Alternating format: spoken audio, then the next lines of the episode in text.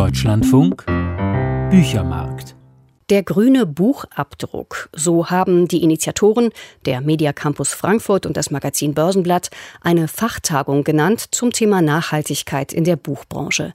Diese Tagung ist heute und eine der Teilnehmerinnen ist Anke Ochsenfahrt vom Ökom Verlag. Sie ist dort Leiterin der Stabsstelle Nachhaltigkeit und ich konnte in einer Pause während dieser Tagung mit ihr sprechen.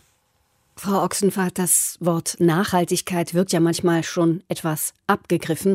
Ihr Verlag bedient es allerdings auch mit Inhalten. Das heißt, für alle, die den Ökom Verlag nicht kennen, man findet in ihrem Programm Fach- und Sachbücher zu allen Themenbereichen rund um Umwelt und ressourcenschonendes Leben und Wirtschaften, vom Ratgeber über Saatgut bis zum Sachbuch über Mobilität. Frau Ochsenfahrt, wie definieren Sie genau in Ihrem Verlag Nachhaltigkeit? Welche Bereiche beziehen Sie damit ein?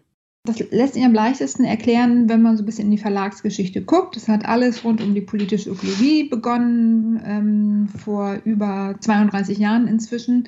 Und die politische Ökologie hat den Anspruch, zwischen den Fachgrenzen zu vermitteln und Theoretiker und Praktikerinnen ins Gespräch miteinander zu bringen und Nachhaltigkeit als ein Leitbild zu betrachten, das unsere ganze Gesellschaft äh, betrifft. Und genauso ziehen wir das auch als Unternehmen. Nicht nur, dass es thematisch in unserer DNA liegt, sondern eben auch als Unternehmen. Wir haben schon sehr früh da eher erratisch und mehr so aus den eigenen Überzeugungen heraus versucht, so nachhaltig wie möglich zu handeln. Das fing an mit dem fairen Kaffee oder dem Biotee, mit dem die MitarbeiterInnen versorgt werden oder mit Recyclingpapier im Büro und auch die ersten Zeitschriften wurden schon sehr früh auf Recyclingpapier gedruckt und so weiter. Und insgesamt ähm, sieht man das auch gut bei unserer Klimakompensation, dass wir da die Systemgrenzen sehr weit ziehen. Denn alle Bücher, alle Zeitschriften, alle Broschüren und auch unser Verlagsalltag beziehen wir in unsere CO2-Bilanz mit ein. Das Erste, was einem mir einfällt zum Thema Nachhaltigkeit und Buch, ist natürlich das Papier, also der Rohstoff, der zwar nachwächst, aber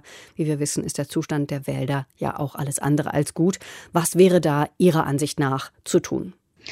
Wie überall in der Wirtschaft müssen wir da auch in Kreisläufen denken. Und deswegen ist es wichtig, so viel Recyclingpapier zertifiziertes, also echtes Recyclingpapier ähm, zu nutzen äh, wie möglich. Das heißt, wenn wir schon Bäume fällen, um Papier damit herzustellen, dass wir sie so oft wie es geht nutzen. Das finde ich sehr wichtig. Aber man muss auch äh, schon früher beginnen bei der Auflagenplanung.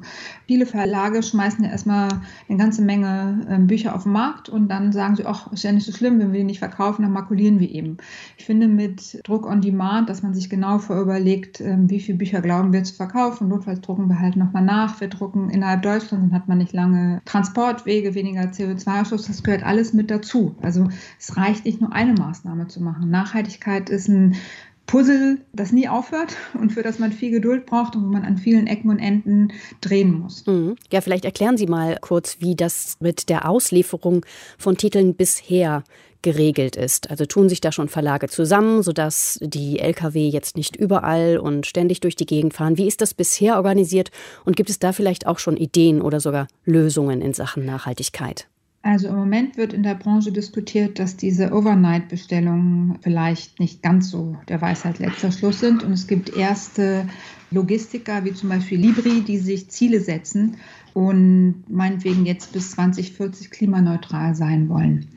Insgesamt ist es so, dass für einzelne Verlage das schwierig ist, ähm, wenn man in einer Buchhandlung präsent sein möchte, da komplett auszuscheren aus dem System. Deshalb versuchen wir mit unseren Dienstleistern zu sprechen. Ist aber nicht immer leicht, als kleiner Verlag da etwas auszurichten. Können Sie vielleicht zum Schluss noch mal runterbrechen, welchen ökologischen Fußabdruck kann ein Buch schlimmstenfalls und welchen bestenfalls haben?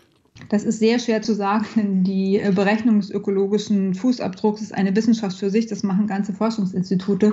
Grundsätzlich ist es so ein Buch, das in Deutschland auf Recyclingpapier mit dem blauen Engel zertifiziert gedruckt ist, zum Beispiel in einer Druckerei, die den blauen Engel Druckerzeugnisse hat, die also darauf achtet, dass die Farben mineralölfrei sind, ähm, dass die Druckerei ein Energiemanagement hat und Ökostrom verwendet, ist mit Sicherheit besser eins, das in China für ein paar Cent weniger gedruckt wurde und einen langen Transportweg hinter sich hat. Anke Ochsenfahrt war das, Leiterin der Stabsstelle Nachhaltigkeit beim Ökom Verlag. Und wir sprachen anlässlich der Tagung zum Thema der grüne Buchabdruck. Die kleinen Hintergrundgeräusche bitten wir zu entschuldigen.